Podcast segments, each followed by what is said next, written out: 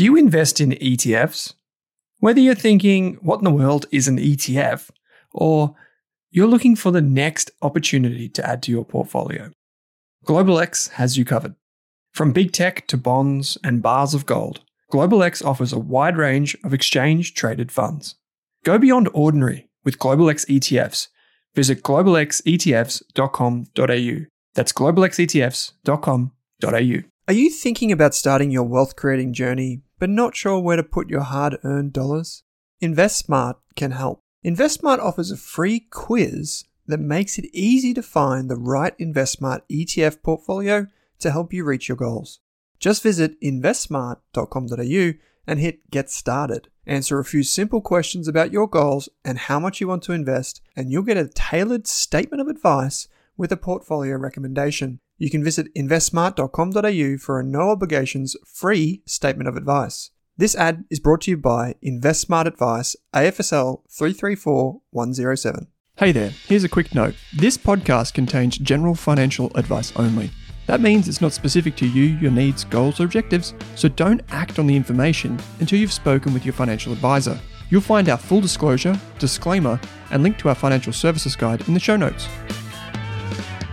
Welcome to the show. Owen, thank you. Yeah, it's uh, it's going to be a good chat. We're talking ETFs, we're talking disruption, we're talking technology, all different types of stuff. Um, but you haven't been on the show before, so um, what I might do is I might start with some icebreakers. Yep. We met, we first met a little while back. We went to lunch at Lucy Liu in Melbourne. So here we're in Sydney. So I'm in your hometown. Um, what's the best restaurant in Sydney? Oh, look, I'd love to be able to tell you. Um, and for those Sydney siders, it's probably like quite patriotic. You know, I, I, I, I live in the north. People live in the east. We don't we don't get to cross pollinate much. okay. Um, look, I've got two young kids, uh, and like the ability to go to a restaurant is essentially zero. So it's, it's funny because um, Yeah.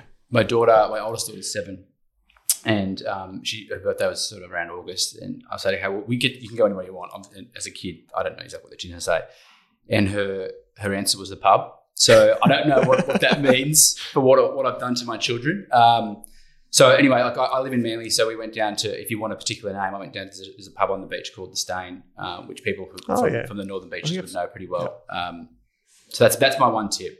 If Yeah. you've got kids Okay. who I love like chips, yeah. Okay. I like it. All right. Here's a more technical question, but um, and we could go on about this for forever, but it is an icebreaker, so I will uh, add that disclaimer in there. What percentage of Australian investors' portfolios will be invested in ETFs by 2030 versus should be invested in ETFs by 2030? So I think for my sins, uh, like I was a, an advisor for a long time before moving into ETFs. And I think it's always got to be careful because every every advisor is sorry, every investor is different. Yeah. You've got investors who are retirees, who their their portfolios look very different than than someone who's coming into the game as a younger investor. But I think if you take it from the perspective of you can build a portfolio with ETFs only, still be you know diversified, have a nice asset allocation program, whether it's in your super fund, whether it's um, personally. If you take a bit of lead off the US, and we, I just actually saw a stat this morning. You know, they they are they're using ETFs from a portfolio perspective around sort of sixty percent. Hmm. The, the trading in ETFs in the US now is is again this is not a perfect number. This is based on one day, but you can circa twenty to twenty five percent a day in terms Wow. of volumes. Compare that to Australia, it's five percent. So you've got, you know, I- think to, the, the, to answer the question, you know, if we've got seven years to go, I, I would suspect to see that trading possibly double, and then on the back of that, you would suspect to see, you know, holdings to double, and the hope, with the hope that they're long term holdings. So that's what ETFs are really built around. Mm. Yeah, we're just talking off here about how some ETFs are used for trading, but for the most part, Yeah. long term investing. Um, okay, final uh, icebreaker, mate, which is a bit of an interesting one. I've never asked this on the program before, so you're the first. If you could have one learned skill or talent or ability, like something realistic, so not like you're invisible or something like that, but something like a, I don't know if, if you have a hobby that you could then improve on, uh, what would it be? I think um, this is pretty specific. Again, I've got we just mentioned I've got a couple of kids, and when you work, you know, work in the city, it's got a lot better getting home with the traffic these days. But my wife would definitely say, if I could do dinner more. And I, what, what I mean by that, so let me clarify. I have zero creativity when it comes to cooking. So I can tell you again from my former life as an advisor working in ETFs, he's had to build a portfolio. He's had to put those ingredients together to have something that that works. No hope when it comes to cooking. Like if you gave me five ingredients to go make something, it's just not going to work. So um, I wish I was much better at that, as as does my whole family. well, it's you and me both, mate. Like, okay, uh, I always think if there's like a steak, I'm like, I've got to eat the steak. It's got to be cooked. So what's the quickest time I can get it from here to there? And Unfortunately, that doesn't really work. no, I like your efficiency model though. It's a good one yeah. as well, and that's how I certainly play it out. Yeah, it's different when you have kids too. Um, so, mate, GlobalX um, bought ETF Securities. It's like kind of like this global business that's now arriving here in Australia, and it's coming in a big way. Um, you've been with the business for quite a few months now. What does your role entail exactly? Like for people that are new to what you're doing, um, it's head of investment strategy, right? Yeah. So I think for, for, very quickly before we dive into that, I think just from the from the explanation of what GlobalX is. Um, so yes, we, we we have essentially merged the ETF securities business, rebranded it to GlobalX. So GlobalX is um, is essentially a US based business. It's, you know, globally they've got offices across the across the world to London, uh, Sao Paulo, um, obviously now Australia, which is which is great. Mm-hmm. Um, circa around sixty billion Australian dollars in terms of assets under management. Now that's not going to even compare to the, the BlackRocks of the world or the Vanguards, but we are a bit more specific around what we're doing. Mm. We're not trying to compete with those um, those type of ETF players. You know, we know what they do and they do it really well. So where we are, where we think we, we you know, do really well, where we, where we think we provide the best solutions, is probably more what we're probably going to talk about today is the thematic space. Yep. That's something that we're really, really strong on. Uh, what we also do a lot of is commodities. So ETF securities, obviously very well known for gold. That's now the GlobalX Gold ETF. And we're going to build that out. We want to give people choice around commodities because really, what's the best way for, a, for an investor to play, if you're not an institutional investor, to play commodities? It is likely through an ETF. Yeah. Um, and whether that's sort of an equity, you know, commodity builder by the miners or own the physical, um, there's a couple of ways to do that. I think the third one, and this is certainly because we know Australians, super and super funds, is probably income. So giving giving income choices to investors. So we're going to have sort of those those three pillars. Yep. Um, what does my role entail as head of uh, investment strategy? It's really trying to bring to life the research that we're generating, certainly out of the US, um, and give it to investors to make it relatable, make it digestible. So let me give you an example of that. I think you know we've got a sort of 30 person circa research team yep. Uh, in the US with a heavy focus on thematics. So when, when you what you get from you know whether it's uh, the BlackRock again, the, the iShares or the Vanguards, they do really really good research, but it probably is more at that macro level. Um, they mm. provide you with some asset allocation views. They'll, they'll give you some content that is that is certainly relevant and important, but they're probably not playing in the space of that bottom up research on a say a particular thematic. It's not necessarily that anyway. So what we do is we want to make sure that that research is deep because investors like that you that you talk to all the time probably have multiple sources. You know, whether it's a hmm. podcast, mm. whatever it may be, that we want to just bring that to life. So part of the job that I'm that, um, that I'm entailed to do and tasked to do is to help translate that research. You know, it is essentially institutional quality. Like bring that down and make it relevant for Australian investors, and whether that's across the whole range of thematics that we can play into. So it might, if, if it is a space, and we can talk about this later if you want, like electric vehicles, mobility, the, the future of that. You know, we know lithium's really big in Australia. We've got some miners that have played out here. so people sort of are across that yeah. compared to, say, the US, where they're maybe not across that part of the world, but they are much more across the electric vehicle space. So that whole supply chain is how do we bring that together, make it really relevant? Mm. And that's an exciting role for you too, because you've got that research backing you've got the the team in Australia that executes on it, um, and then you get to sit kind of like as the linchpin between them and articulate that and bring that, as you said, like bring this. This is what we're talking about today. We're talking about like disruption today, right? And you get yeah. to bring that to the forum like this, and it's really exciting. Um, so let's just let's dive into that. Um, a lot of people, like I get heaps of questions from the Rask community, from everywhere that I, I go. People are like, "What do you think of this?" Like there are like beta there's like beta that you can buy for basically free these days, right? It's so cheap. Um, but then when it comes to thematic ETFs, that's where people are genuinely curious mm. about things. They're like, well, lithium gold, whatever the case may be. Maybe not gold's not so much a thematic ETF, but they think you know this is exciting, this is interesting, and I have a view on this. But then you sitting behind the scenes, you're the one that has to create this and bring this to the market, yeah. right? So I guess the question is, how do people on the investor side of the table relate to you designing these things? Like, how do you make sure that what you're building is a legitimate theme that should be exploited versus something that's like, you know, um, something that's just going to be a fad or just fade yeah. away? I think it's, it's a really valid question. And I think the way that we do it, and I'll walk you through, it's kind of, it's a, obviously a process. Yep. I think stacks up from the investor side as their own process to do their own due diligence when it comes to how they think they should invest in a certain thematic or, or anything because I think when you think about thematics, you're not necessarily buying an off the shelf index. So again, if you want to, you know, if you want to have an ASX 200 index or an S&P 500, they're they're already established. They, have been they've been yep. built for many years. Um, so if you're an ETF business, what you're going to do is you're going to go, we just want to license that particular index. We'll bring that. You know, indexes aren't investable, but ETFs are. So here's the ability to invest through that index. Again, valid, really, really important to have as part of portfolios. With thematic, so it's a different, it's a whole different ball game. In that, what we what we do is essentially we're building the research and understanding what a couple of things: what are true thematics, mm-hmm. and what clients need and what they want. So investors, advisors, institutions, whoever, whoever, whoever may that, and then working to bring those those type of thematics to life again in an investable process. Because what you're going to get as a discrepancy between a thematic and a broad-based index is much more around things like revenue purity.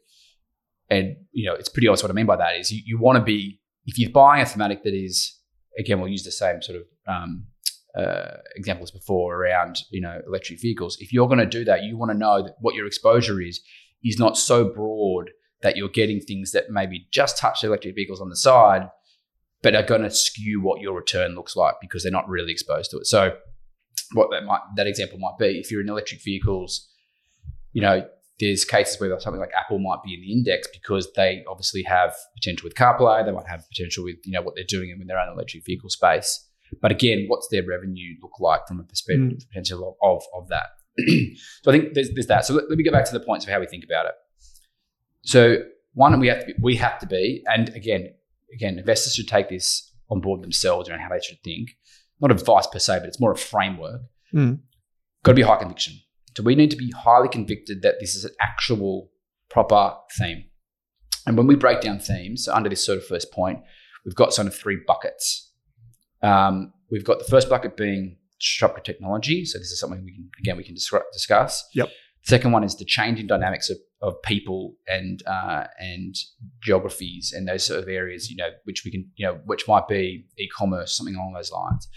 And the third one is um, the physical environment. So that might sort of encapsulate climate change. So, they, so, so this is the three buckets. Yep. From those three buckets, they're not, they're not really investable. They're too they're too broad. You want to go down the next next layer under those buckets, and that'll give you the theme that you want to play into. So if it is disruptive technology, it might be electric vehicles as an example. Um, if it's um, people demographics, as the changes. Uh, an interesting one we have in the states is uh, is a cannabis ETF. Hmm. Now we, we debated a long time if that's re- the right thing to do. You know, is it right, for, especially for a brand? We, we need to take yeah. stuff very seriously.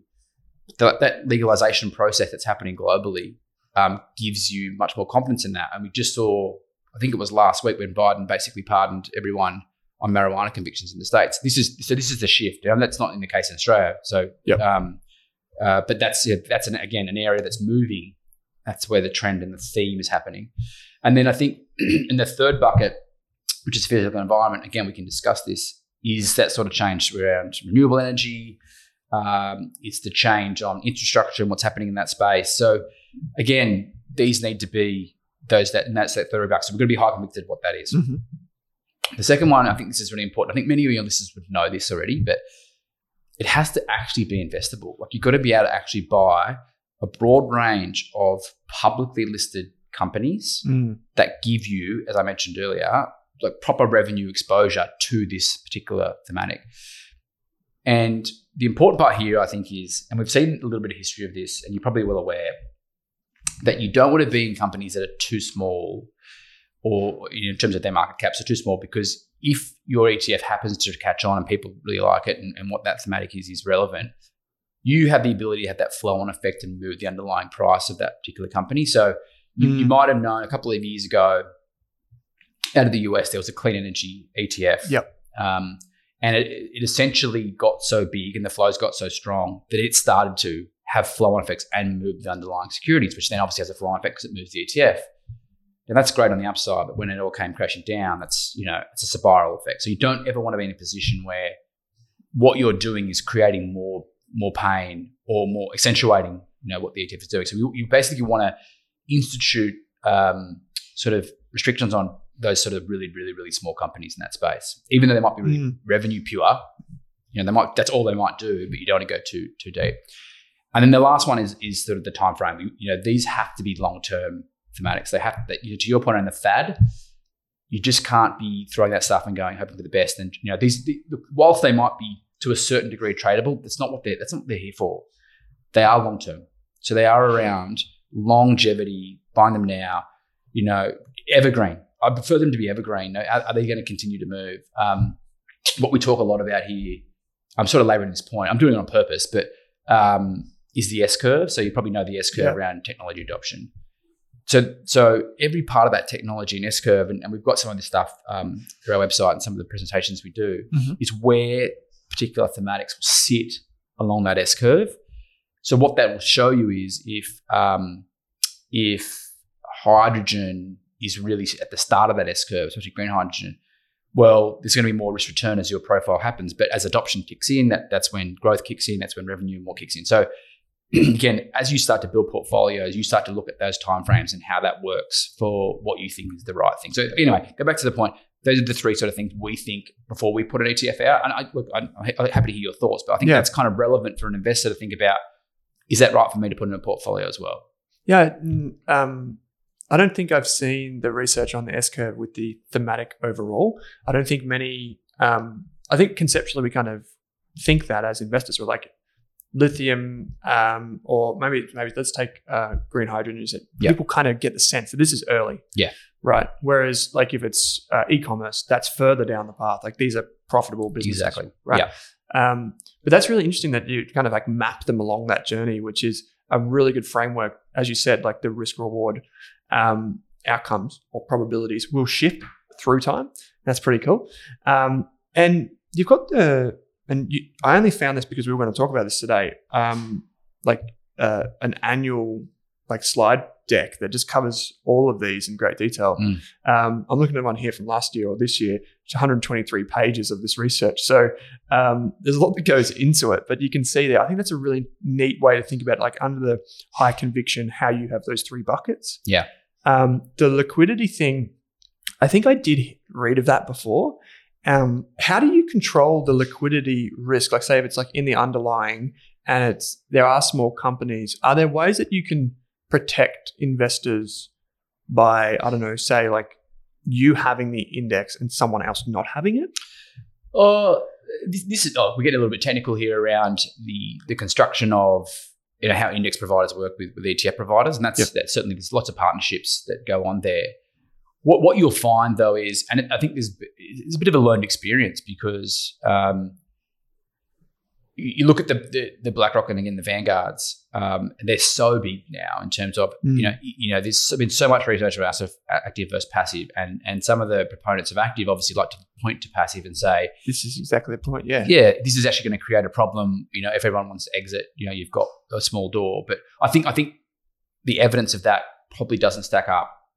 Certainly in the broad-based indexes, because we've had COVID, uh, we had problems with massive problems with um, the say fixed income and credit markets. Didn't really cause a huge run on to to the follow through of that, and you know equity markets they were you know you know they were down at some if, if we can remember if, if you want to remember it's not looking fun but you know six or seven percent at time. And again it didn't have that sort of flow effect because the market's deep enough.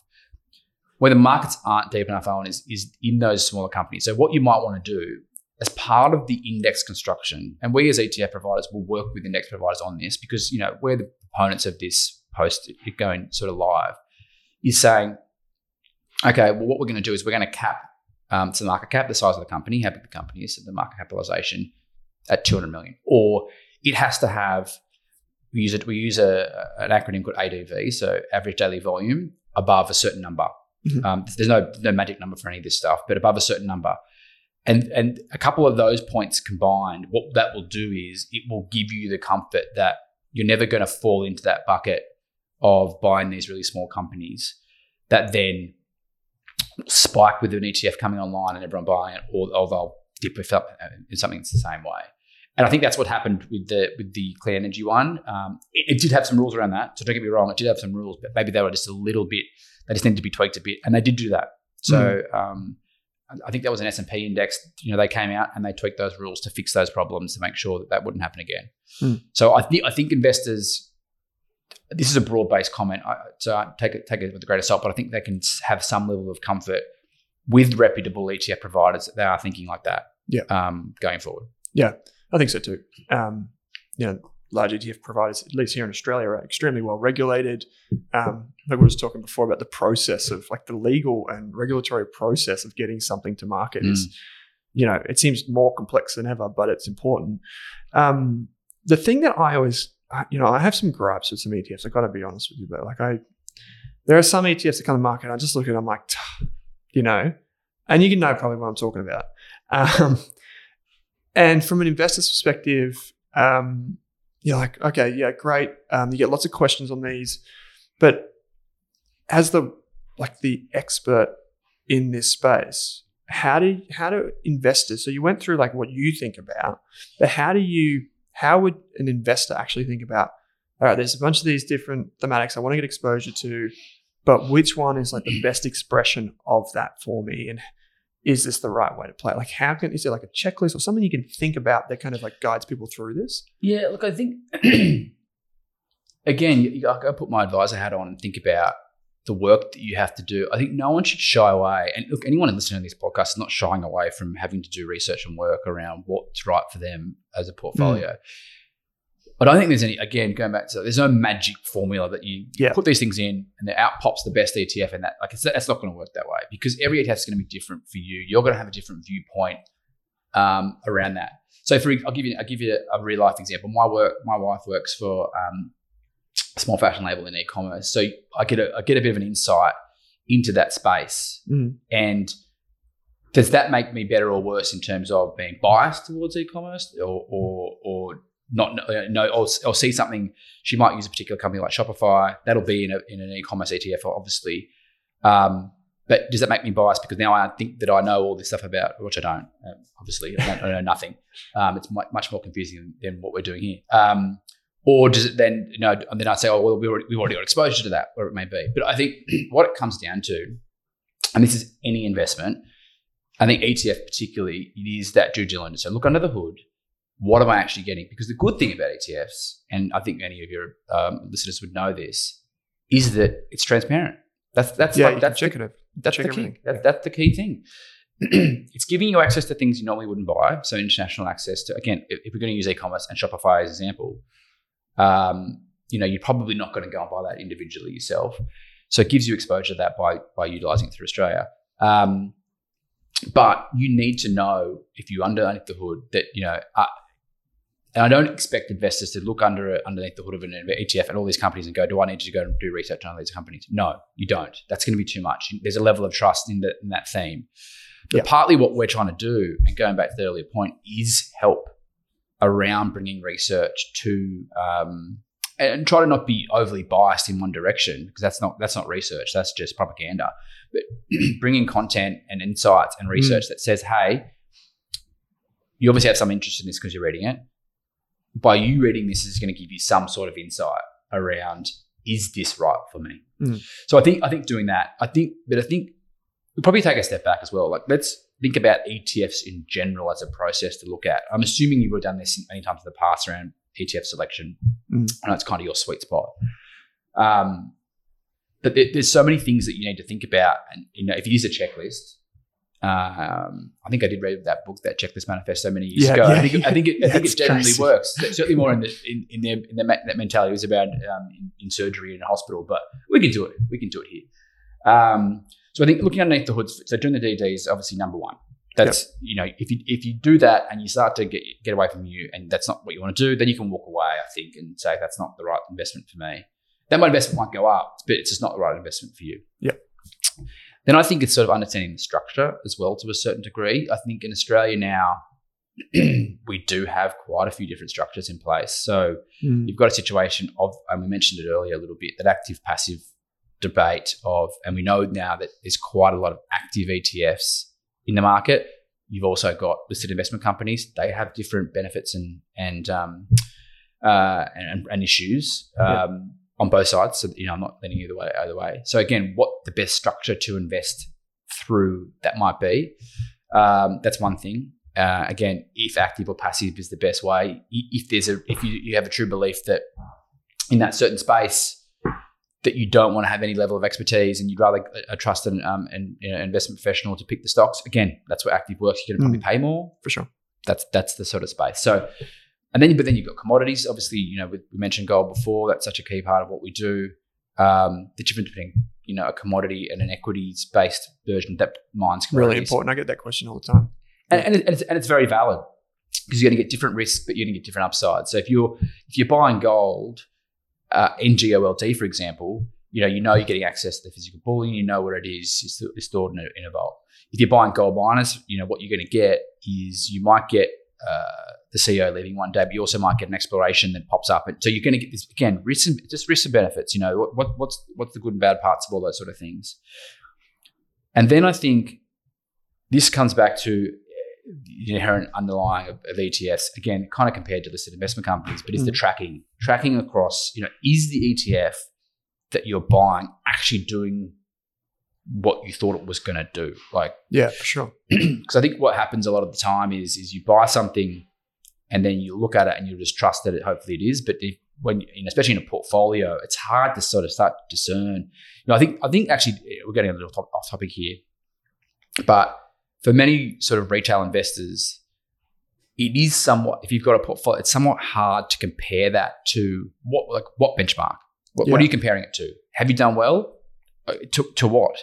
Yeah. I think the second part of that point is is have you done well compared to what your strategy you put in place at the start of what you're doing now? What I found back in my old days of advising is um, that a lot of investors actually don't have a strategy. What they do is they just continually buy Mm. and add on. So you're layering, incrementally layering. And I think it happens a little bit with thematics as well, because what you'll do is you'll have a portfolio, something will catch your interest around thematics, and you go, you know, I'll also add that in. Yeah, but that's great. But has it got overlap with other parts of your portfolio? Is it actually not Mm. giving you any upside uh, um, potential? And I think my point here is some of the tools that are available for for investors aren't that great in this space. You know, a lot of the online brokers probably don't provide. Yeah, some of them do a little bit of health check stuff, and they have ETF screeners or those sorts of things. But you know, It is hard to get that information. it's really it's really hard. Yeah. So what, what would be great, and, and some Excel whiz I'm sure has done this already, is you break out all the uh, underlying holdings and have a look at overlaps of across all your portfolio. Those sorts of things would be, Yeah. would be awesome. I'm not, I'm not providing a solution here. I'm providing a problem. So don't get me wrong. Um, but I think you know, and then under, so going back to the point, you know, doing doing all that work, which is probably too much for a lot of people, but um, but make I think going back, hold hold the ETF provider accountable because when you're tracking an index and it's a really large fund like uh, SP 200, ASX, uh, uh, sorry, ASX 200, um, S&P 500, Mm. it's it, look, it's becoming, it's pretty, it's not easy, but it's it's it's you know the, the companies are doing that have a pretty good grasp on that, and Yeah. you should get really close. It should be really really close. It should be basically bang on minus the um the fee you're paying, and the fees are quite low in that space what you're going to get with thematic is you're probably getting a little bit, a little bit different because the, look, you probably are going to get pretty close from a tracking uh, difference point of view between the underlying index Mm. of that particular ETF and the thematic. Okay, so if you're investing in gold, Yep. Um, the tracking difference is going to be really close. If you're investing in ACDC with say lithium battery tech, I think the tracking difference is also pretty pretty close. But what's the tracking that is compared to a broader market index? That's what you're going to have to have a look at. I think that that's an important thing to know because what you're taking on when you're investing in thematics is inherently either more risk because the upside is you know the potential is probably greater, uh, sorry, return, and then the risk is obviously downside potentially greater because you're you've got a narrower narrower focus inherently. If you've got a narrower focus through one theme, the likelihood is that Yeah, you're getting more course. risk around that. So I think it just just you know I've kind of gone off topic a little bit there and sort of come back come back to it, but I think just from a listener's point of view, that's the kind of program I would think about Mm. as doing the work to get to that level of okay, I'm comfortable with this, and I'm because the important part is you're going to be holding this for long term. I would suspect they are. Yeah, you I- don't want to get it wrong up front, right? Exactly right. So this is your chance. This is your chance to get it right. Um, and I think a lot of the uh, the ETF providers do provide a lot of good information on their websites around this. And I think again, going back to that research point, hopefully we can even give you more level of detail, that one layer down, to say, yeah, that's right for me or that's wrong for me. Yeah. I um I still end up going like time and again to the ETF provider's website like one by one to check holdings. Um, and I like to like obviously I'm the, the kind of guy that gets in the weeds a bit, but um, and there are tools like Morningstar um, Mm. provides a tool um, which you can I think you may have to pay to get access to. Um, it's not too bad, but at, at the same time, like a lot of people, at least in the kind of like the self-directed space, um, need to be consciously making that choice. It's not just like I get a lot of people like, well, I've got this ETF, I've got this ETF, and they're just layering it on top. Yeah. I- I like to think of it as a collector. It's like someone who just buys and never sells or like Yeah. doesn't actually think. They just kind of store it all and you end up with so much overweight and underweight in certain things you never even thought. But the big one for me in thematics is actually the the tracking area. And it's not so much with equities because that's like you said, it's kind of a well-worn path, but it's more like the when there's derivatives involved Yeah. like you you start to get this kind of weird outcome. And people think like they're trading some sort of futures contract. And it's like oh, you know you look over a year maybe they're not designed for that but it's a little bit of a different outcome. Mm. and so i think this is a really good list of things um, together with the info that you got on the site. Um, there is i guess the one thing that i really wanted to get to with you mate is diving into some themes um, and just I guess walking through them if we can, like stepping through them about and just how you think about breaking them down, whether those through those buckets, Yep. um, what you're excited about. Like in the US, Global X has a huge range of thematic ETFs. Um, yeah, I don't know if there's three, maybe three Yeah. that you're kind of interested in or that have been well established and are exciting.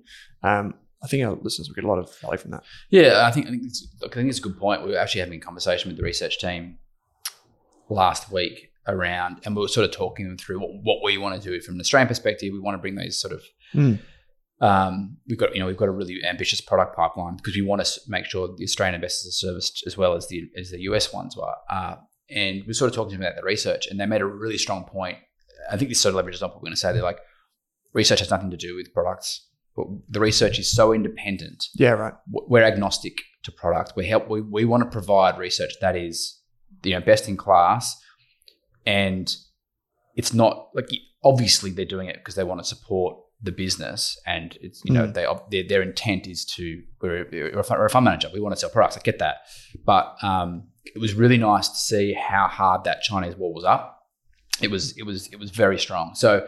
I think hopefully we can elevate that down here. So anyway, that, that was just a one point. I Yeah. think, No, that's fair enough. that. Yeah, I didn't realize that. Um, I, I think, uh, look, I think we'll take it from a little bit of a lens of what we hear most from investors. And I, my, my, this might be good or bad because you might be, you might have already done this a thousand times before, but I think it's still relevant to, to revisit this because maybe there's one soundbite or one insight Mm. that we can sort of bring to light that an investor goes, you know, that's that's, that's, that's a good point. Um, and they might already be a holder. They might be thinking about what they want to do. Sure. So I think, uh, first of all, I think, um, and we, we, we have been talking to a lot of um, investors and advisors about this over the last couple of couple of months um, post the rebrand. One would be robotics and AI, and I think the reason this is exciting, I think the reason that we'll do three, but I think the reason them all because the question is, as we are now with the market, Mm. you know, is this an opportunity to buy? And I'm, not, I'm certainly not giving any advice. Yeah, yeah, Uh, I'm just going to sort of frame it as that. Um, because you've got a situation where some of these thematics are depressed. It's it's it's, it's Yeah. inevitable, uh, and especially the technology. So if we stick with the technology theme, safely these studies, I, I think a lot of them are very very depressed in terms of their um, their valuations. Um, uh, obviously, that inherently puts pressure on their prices. So, what these names were, I'm sure you may read with all these growth names. Yeah. Um, have they, have they now fallen into value stocks? Like, you know, this is, this is what it's basically come to. yeah. Yeah, so if we stick to robotics and AI, I think we, we've had some really good insights around. Uh, so one of the partners partners we work with with the ETF is a, it's a company called Robo Global out of the states, and they went they went to a recent show. I think it was in Detroit, um, and we're talking to a lot of these robotic companies. And, and if you take a step back on robotic companies, there's there's sort of there's some big buckets, but there's you know those sort of ones that sort of build industrial robots. I can give you some examples of the stocks if you like. Um, Sure. surgical is another one. It's, it's a really growing space. Uh, agricultural, you know, think like think about John Deere. That, that, you know, they were an industrial business for many years, and now they're kind of quasi AI business because that's what they're thinking. Yeah. Um, but what what what the what the elements came out of that that show that they went to, and some of the insights were order books for robotic businesses are as strong as they've ever been. They're over twelve months long, and part of that is so we're in an environment now of of inflation. If, you- if, you, if you're not in inflation, if you don't understand what's going on in inflation, I think you'd be hiding on a rock. You wouldn't be listening to this. It just wouldn't Yeah. happen. And what comes generally with inflation is sort of wage growth. And we did a we did, we did some research on uh, the wage growth through China, which is hugely like in terms of if you went sort of back sort of circa 15 years, you're talking about something in the vicinity of 400% of wage growth. Hmm. Whereas if you went to the US, it's still sort of circa 50%, which is a lot. It's a lot, you know. Um, but then robotics, especially industrial robotics, the the prices have gone down. So if you've got you're in an inflation environment, wage, wages are going up. If you're a, a business now, not a car manufacturer, they've been doing this for years. You know, Mm. that we'd all seen the photo, the videos of them with the uh, amazing robots building cars. There is a bunch of spaces in the industrial world that has hasn't moved there yet, and they are getting there. This is where these order books are, and the ability for these robotic companies to pass through the prices. I think that's the important part. So when you got inflation, you got Mm. you got you got um, material inflation, commodities have come off thankfully, so that's obviously the inputs, but um, or wage inflation. If that can go through to the to the end consumer, which obviously then creates more inflation because it passes all the way through. But robotics is essentially built to be deflationary. Because if you think about what they're doing, is they're creating um, efficiency and productivity by either being better at what a what, the, what that happen if it rather than human or creating less errors.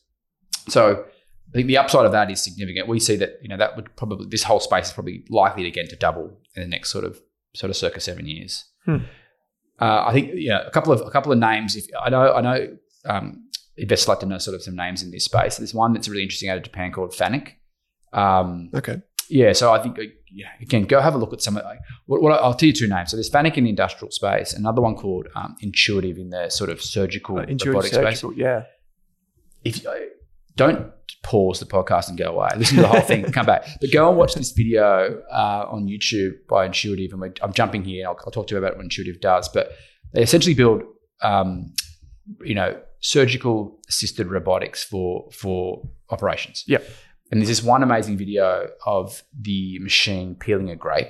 Yeah, I've seen that. Have you yeah. seen that? Yeah. It's it's like it's uh, it's incredible. So, um, you know, you know, um, the good thing about many of these companies, you get to know, you know, especially if they're US listed, you get to know what's happening all the time. So, so surgical coming out with their um, with their numbers very soon uh, in terms of what they're happening, but they they've sold I think circa seven million. Uh, so they've done circa seven million operations. There's sort of around seven thousand uh, of these robots, and that that's a huge investment for a, you know for a, for a hospital to do that. So whether you're investing, you know, you're buying a robotic arm for your industrial business, or you're putting in any type of robot through through medical cases, there's a lag there. It takes time to train people. You know, you've got to get people across the line.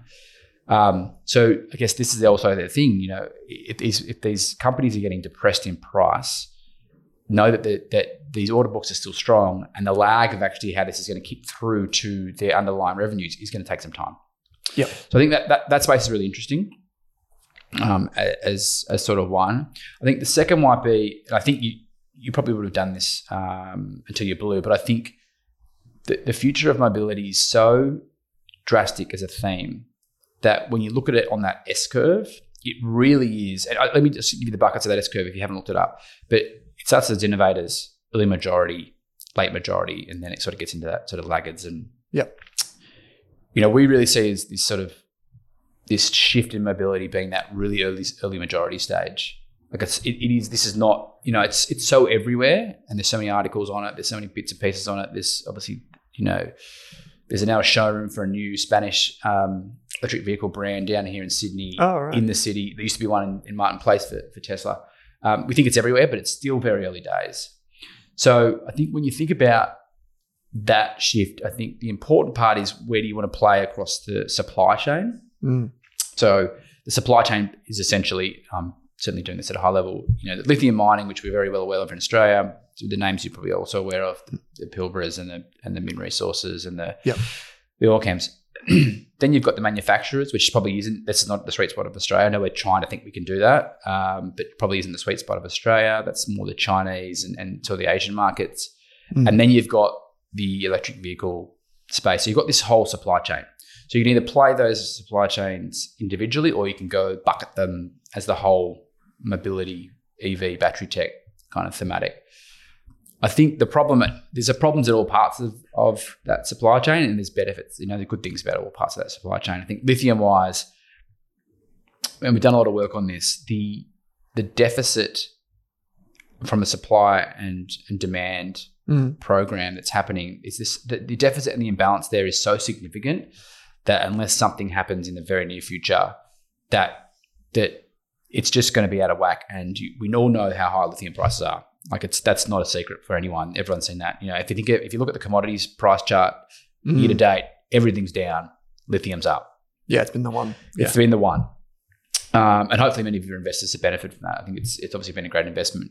Um, but the, the, the but the demand coming from electric vehicles, if you think about what lithium was used from before, like if you had a battery in a phone, it's it's this big. Yeah, it's You like have a battery- teaspoon. Exactly. You have a battery yeah. in a car. It's you know we're talking about you know significant amount more. So the demand supply balance out of whack.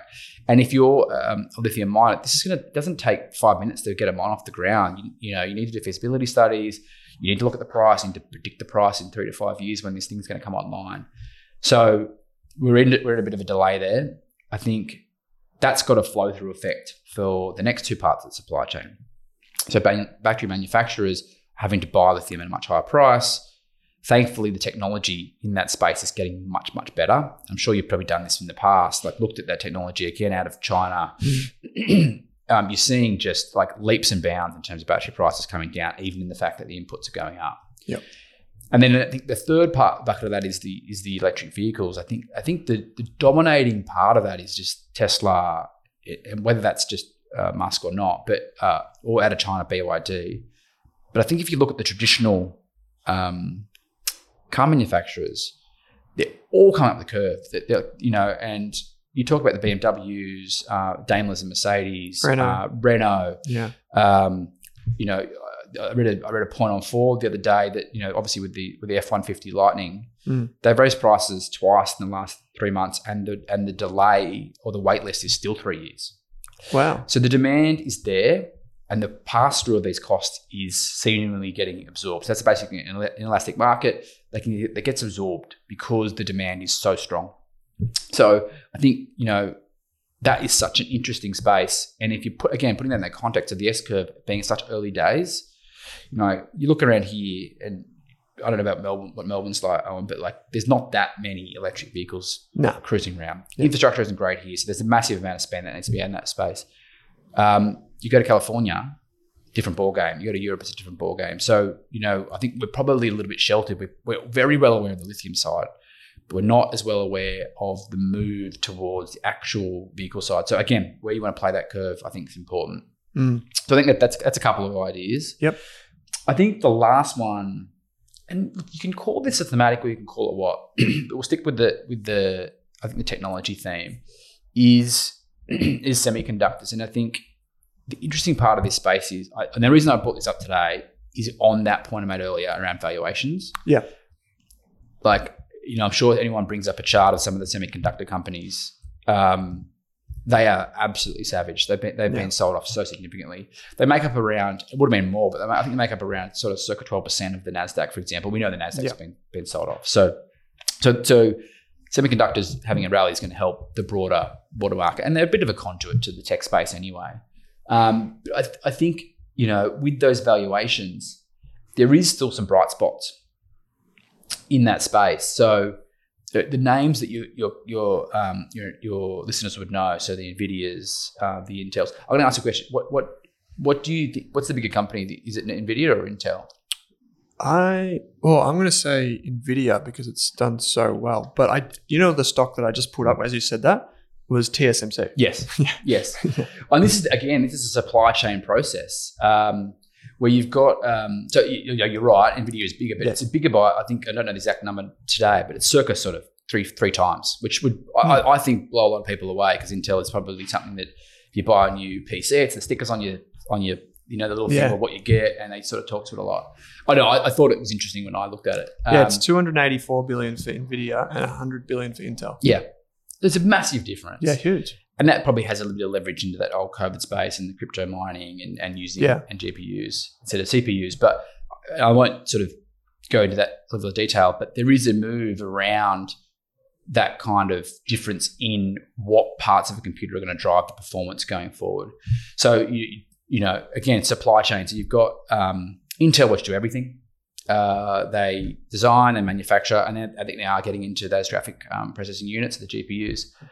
Um, you got Nvidia who designs but doesn't manufacture, and you got um, TMSC who is Yeah. basically the manufacturer of the world. But the problem in this space is uh, whether you use sort of barriers of entry or use moat as your mentality of thinking about it, the, the moat or barriers of entry in this space is is, is unattainable. It's it's essentially done because Mm. who's going to want to build like TMSC a twenty billion dollar facility, Mm. and where are your customers going to come from when it's basically all these programs are set? Like, what's going to happen? Yeah. Where's it going to come from? So, you know, that is somewhat a monopoly market. So you've got a situation where you need to understand the underlying components of some of these. Um, some, you know, if, again, if it's an ETF that you're looking to look at that industry, that, that's interesting. Um, so yeah, the, the, again, componentry of that. So buying one particular company. This is going back to the diversification. We didn't actually talk about that around. How, you, everyone Yeah. knows about how ETFs work, but Yeah. the diversification part. What parts of the of either talk about lithium supply chain, or in a case of semiconductors, for example, where do you want to be Mm. involved? Do you want to buy one company and buy Nvidia, or does Intel have a research? I, I certainly don't know, but you know, do you want to be across both parts of that industry? Um, I think there is some bright spots sort of starting to show around again things like order books um, across things like TMSC that they're, they're a really good sort of conduit for the market. I think I saw a stat they expect to have. I think it's I'm not sure it was sales revenue, but something on that along the lines of up about forty percent. So again, that's probably priced into the market, so nothing major, but the the numbers are there. Yes, there has been PC slowdowns, these sorts of things, but you know, the space of all this sort of disruptive technology where it's moving has been under so much pressure. This is the I think the point of raising these three particular ideas is that without giving not advice, but the opportunities for investors who are looking long term may start to present themselves at some point. There may be downside, there might be more downside, not to say that. Um, but you know, the opportunities again for a long term investor, you can start to think about well, is this somewhere I want to buy or play or have something that's part of my portfolio? Mm, the ACDC ETF. Um, I was chatting to the team the other day about this. Uh, that it is really well, I guess, diversified through the supply chain and the kind of the value chain as well. Yeah. Um, I guess if you think about that, you know how we're going talking about the S curve before, the future of mobility. Where, like, I don't know if you've got those off the top of your head or not, um, but where would where do you think we are in that curve? Do you think it's still very early? Yeah, so the, our research is that it's early because, again, you're separating a few things here. You, you, lithium's not a technology per se; it's No. obviously a mineral. Yeah. so it's not going to sit on an S curve in, in, in all technicality because, yeah, maybe the mining can get a bit better, but it's not going to. That's not the game changer. You know, a miner might be able to reduce costs and then deliver better, but it's not a technology. So I think the technology parts of those two of this uh, whole value chain would be the battery technology. So Mm. how lithium ion is produced, you know, range, these sorts of things, you know, um, charging. Um, and then the EVs is how that input works together, the software that goes into place. So I think if you put those two buckets together, um, I'd say battery technology is still, you know, probably in the innovator days. Um, electric vehicle because it's still a car. Yeah. It's a car. It's got wheels. You know, it's got a steering wheel. I think I think Teslas have steering wheels. I'm not sure what they've got in there. Um, but they're probably a little bit further up the curve. But they're both very much in those early days. So whether it's early majority or an innovator stage, they're very much in those early days. Um, Mm. again, I think that doesn't feel very intuitive because there's so much going on around them. But if you think about it in the concept of um, mobile phones or the internet, this is it's kind of that same. You know, the, you know, they don't have the network effect like the internet would have done because it's not doesn't make a difference. But it kind of does in, in its own way with charging stations. You know, that's what charging stations are, or, or the infrastructure For sure. for that. So, yeah, I, very much like in, right on the border of um, of that innovators side, which is really that really low point of the S curve, and the early majority. Mhm. Um, so, um, yeah, early days, early days. Um, so like these three buckets, um, these three themes are, are pretty well established. Like we're talking about just as a like a example is like lithium as a as a investment theme or sector or however you want to frame it. That's like been very very popular in 2022, as you said. Like it's the one commodity that's up and to Yeah. the right. You know. Um, now I'm going to ask you to stare into your crystal ball a little bit and ask you you know, obviously this is just like your calculated bets on like what's going to be interesting in 2023 to a lot of Mm. investors. But what do you see on the horizon as something that's emerging um, in the zeitgeist of the investors, but even just in like in just various industries, what keeps bubbling up? Well, I think this is where you can start to think about the technological side. That's that's one side that again it depends on wh- where what your worldview is. You know, some of these robotics, AI, etc. They're going to keep getting little things pop up because again, I think the early days, you you know, if you're looking at it as a media as a source of information, consistently you're going to see innovation Mm. pop up and big innovation. Whereas if you're at the back end of that S curve, what you're not get what you're not getting is major innovation. You're getting incremental innovation. So an iPhone, for example, I'm going to answer a question. I promise. I'm Yeah, just I'm, no, I'm getting around to it. Um, but the iPhone, you know, it's incremental. Yeah. It's not it's not innovating. So I think where the exciting things for 2023 are probably I think the you, certainly maybe not semiconductors. It's certainly a, it's certainly much more um, incremental now. Um, it's more evaluation play. Um, but the other two are certainly still headline innovation in, in the innovation space.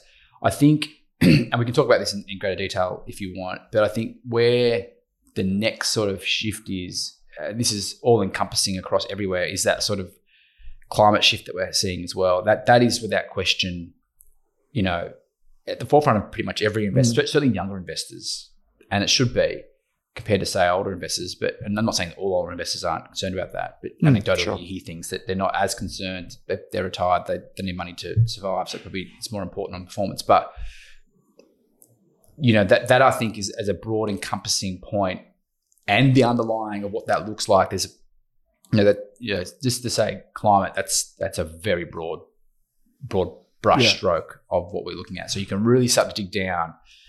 Uh, and not only what you can do as a as an individual, but how you can invest in that space. I think that that's the interesting side, or for me anyway. Um, you know, yeah, sure, you can have shorter showers, turn your lights off. That's all valid. But if you want to try to benefit and work in that in that world, well, I think there's certainly ways to do that still. And, Mm. and, they're and there's going to be more to come, I would suspect. How does that? So this is a really good, um, I guess, example or use case. Like, how do you then take? Because I like me and millions of other people around the world agree with you, right? Like that a focus on climate is important, and I'm increasingly hearing more fundies, more investors, more researchers talking about. This isn't this is a problem, but you can make money from it. This is, can be a Mm. positive thing. It doesn't have to be like cost everyone everything. Um, that through innovation, you can make money, right? Yeah. So how do you take that concept, right? And this is a kind of the the, the, the thrust of this episode, this conversation is like, how do you take that and then put it into ETFs? Like, how do you make that available? Yeah, and let's go back to that thematic point we made earlier. I think, and we can we can sort of draw this out a little bit. But I think it goes back to that mentality. It shouldn't be a negative to try to to derive uh, wealth out of out of a change or shift or you know you know Mm. a paradigm shift that we're seeing, and climate is one of them. Um, it's, it's you know it's kind of like you know when, when Apple raises the price of its iPhone all the, all the time and their margins go up. Well, why don't you buy some Apple stock and, and benefit from that as well? Like that's kind Yeah. of thing. Play along with the game. Yeah. Um, but I think I think there's a couple of ways you can play the climate change world, and I think what, what the big move that's happened over the last couple of years has obviously been ESG. So that's that's broader than just climate change. That that's that's that's a specific sort of bucket. And what we've seen, certainly institutionally, is that if you're a super fund, it's certainly definitely the case in Europe uh, or you're even Australia, the expectations is you have really good understanding of what that means um, for the investment program that you Mm. have. So if you, I've seen a lot of things with like you know whether it's Aussie Super or all, all the big super funds we have here, they all have a, obviously an E or ethical option. Yeah. Um, we have ethical only type of fund managers as well. Um, so I think that's sort of one way that people can sort of get exposure or, or feel good about what they what their investment process. is. And that's not Sure. really, really what your question is. So, but I think from an ETF, you can play it a couple of ways. One is you can do that ESG type mentality. Mhm. So you can say, uh, I'm going to do the negative screening. Mhm. So, you know, negative screening being I'm going to take out companies that I don't like or associate with or don't want. It gets complicated pretty quickly Mm. because what what is right for you might not be right for someone else. It, this is a very, very subjective space. Yeah. Like this is, I think, and this is partly the problem, is where you've got S&P 500. That's not subjective. It's it's subjective as you can get. It's market. Well, it's actually ti- slightly, but you know the index rules. But essentially, it's market cap. Yep. Biggest companies go to the top. With ESG and climate change and um, and sustainability in general, I think it's just such a minefield for for one investors looking at what they want to buy, and two for fund managers trying to bring the right product or the right solution to investors as well. So if you're using negative screens, what's right for me compared to what's right for you might be very different. Yeah. Um, and then go back to your earlier question on ETFs. One might have, you know, if you go and take out essentially everything, that's going to have a, a really large tracking error or difference compared to the underlying index. So I think when we think about how we bring um, an ETF to life in this space, it has to be, it has to be, I think, even more considered because you're going to need to sort of do those three steps with the, the you know, the high conviction, the investability, and the, and the time frame. Um, and then you need to start to take into consideration what truly is green. You know, Mm. if it's going to be green, what is it? Is it light green, dark green? Like how dark you want to go? There is sort of there's a, there's a spectrum here. Mm. So I'm not, I'm not I'm not answering your question well because I think the answer would take it would take you know we'd be sitting here for the next three days. I think because there's so much to this. Um, but I think essentially going back to the high level, you can buy ESG, so so essentially screened versions, so things getting things taken out. Um, you can buy positive screen now. There's not actually that many in Australia.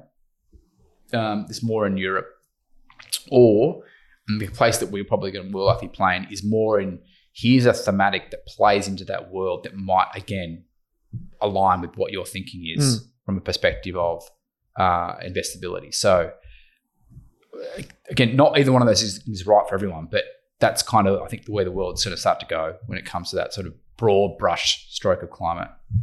I actually, so I got a uh, an email this morning, it was an hour, or an hour ago, just as literally you were walking into the office, um, an announcement like the green metals, uh, green green miners ETF. Yeah, Is that what it is? Yep. Yeah, green metal miners ETF.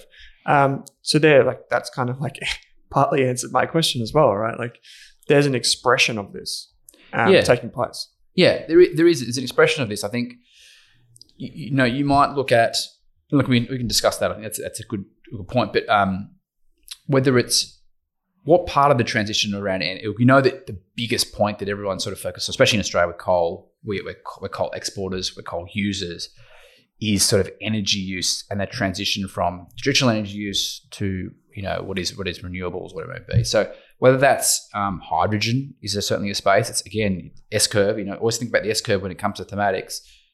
Very early days. I think I mentioned that earlier. Um, or if you're talking about green metals, you know what, what, what does that even actually mean? Like, what is what's a green metal? Like, Yeah. uh, the, I think the concept is probably a little bit foreign to someone.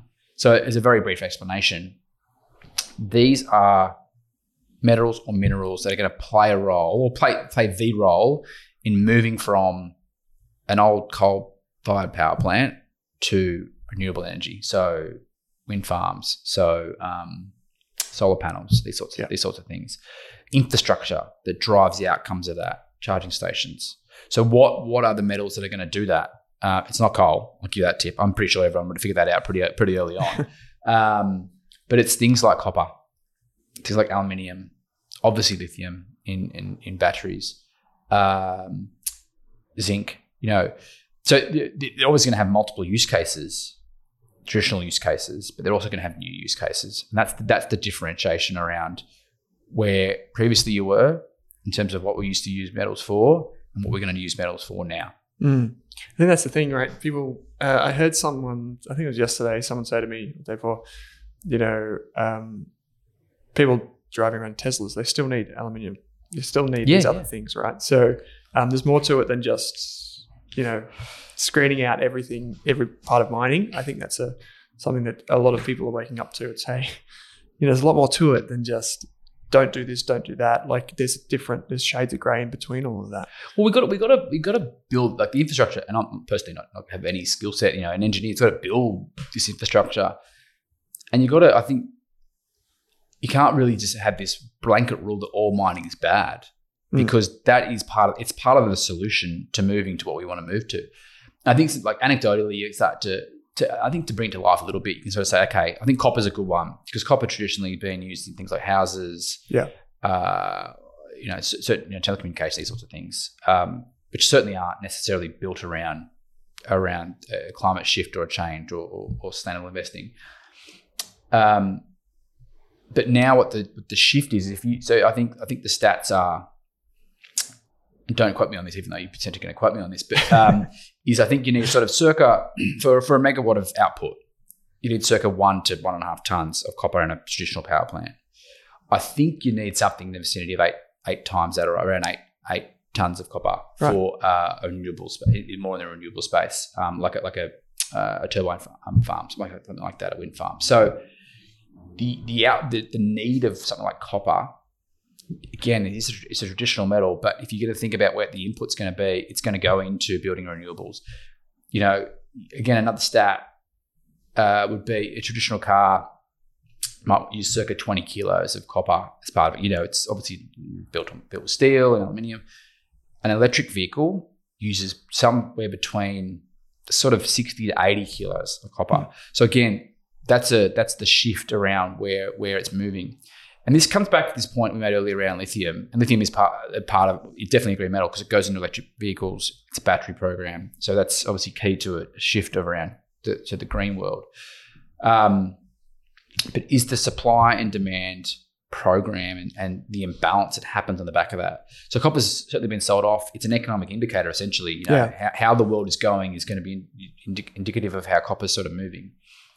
But if you look long term, that change is going to shift to not be about necessarily all about that because of the use cases. Of, I mean, I'm, I'm sort of honing on copper here, but you know, I saw a stat from um, HP a little while ago. It said, we're, over the last 30 years of copper output, we're going to need double the amount for the next 30 years because of this transition Hmm. to different energy sources and energy uses. And that I think you can say the same across a huge range of these metals. Lithium's one, one we won't talk about anymore, but is the same. Um, is another one. Uh, You, you might have seen aluminium in particular has started to move higher. You know, gets produced out of a lot out of Russia. That you know the U.S. administration starting to think about is that going to be the right thing? You know, are we going to ban? You know, the next incremental stage on what they're banning out of out of Russia might be metals as well. So th- there is such a, it's such a space where um, I think looking forward, making yourself feel good. If you are wanting to invest in particular commodities, and you want to have that uh, that bent towards climate or sustainability, this space might be might be relevant for someone like that. Mm. Um, we've covered, covered a lot of ground, mate. We've covered basically how to think about like an ETF being manufactured, how to break apart an ETF if you're looking in a, in a particular theme. Um, you took us through robotics, future of mobility, and how that plays in like lithium batteries, all that sort of stuff, and semiconductors. Um, and you've also told us that uh, you've also given us a good pub recommendation, um, which I think I'll have to check out along the beach. Uh, but mate, if people wanted to find out, say like where the research goes and um, all of that, where can they head? Yeah, so the Global X website is now so obviously it used to be ETF securities. Even if you type that in, obviously it'll it'll revert. But so globalx.com.au.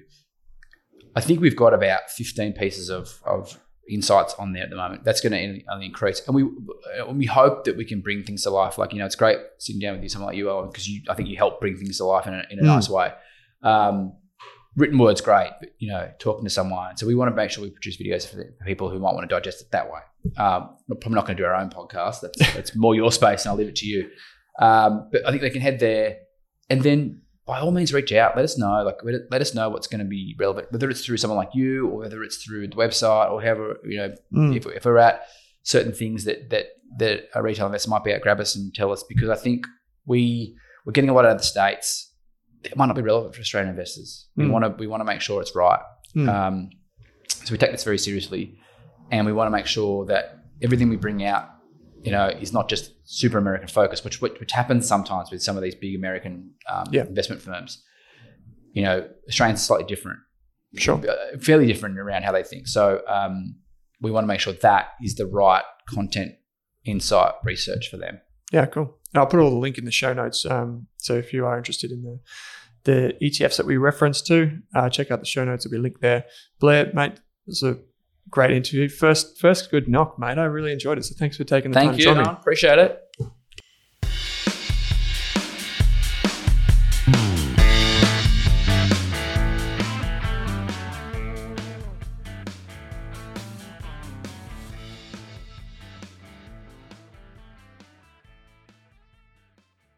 For more than a decade, I've been hunting for the best investors and their methods, strategies, and tools for investing.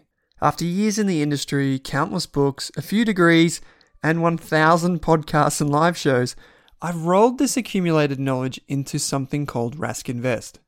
If you've ever heard me talk about a core and a satellite, active and passive, true long term compounding, or you simply want to know exactly how I would invest, now is your chance. Rask Invest is our new investment service, designed for all types of investors who want professional management of their core portfolio at a low cost from a team they trust. Rask Invest helps you automate your wealth creation and passive income. Simply click the link that says Invest with Owen in your podcast player to join one of our live platform walkthroughs or book a call with us. You can also view the Rask Invest PDS and TMD and get invested with me.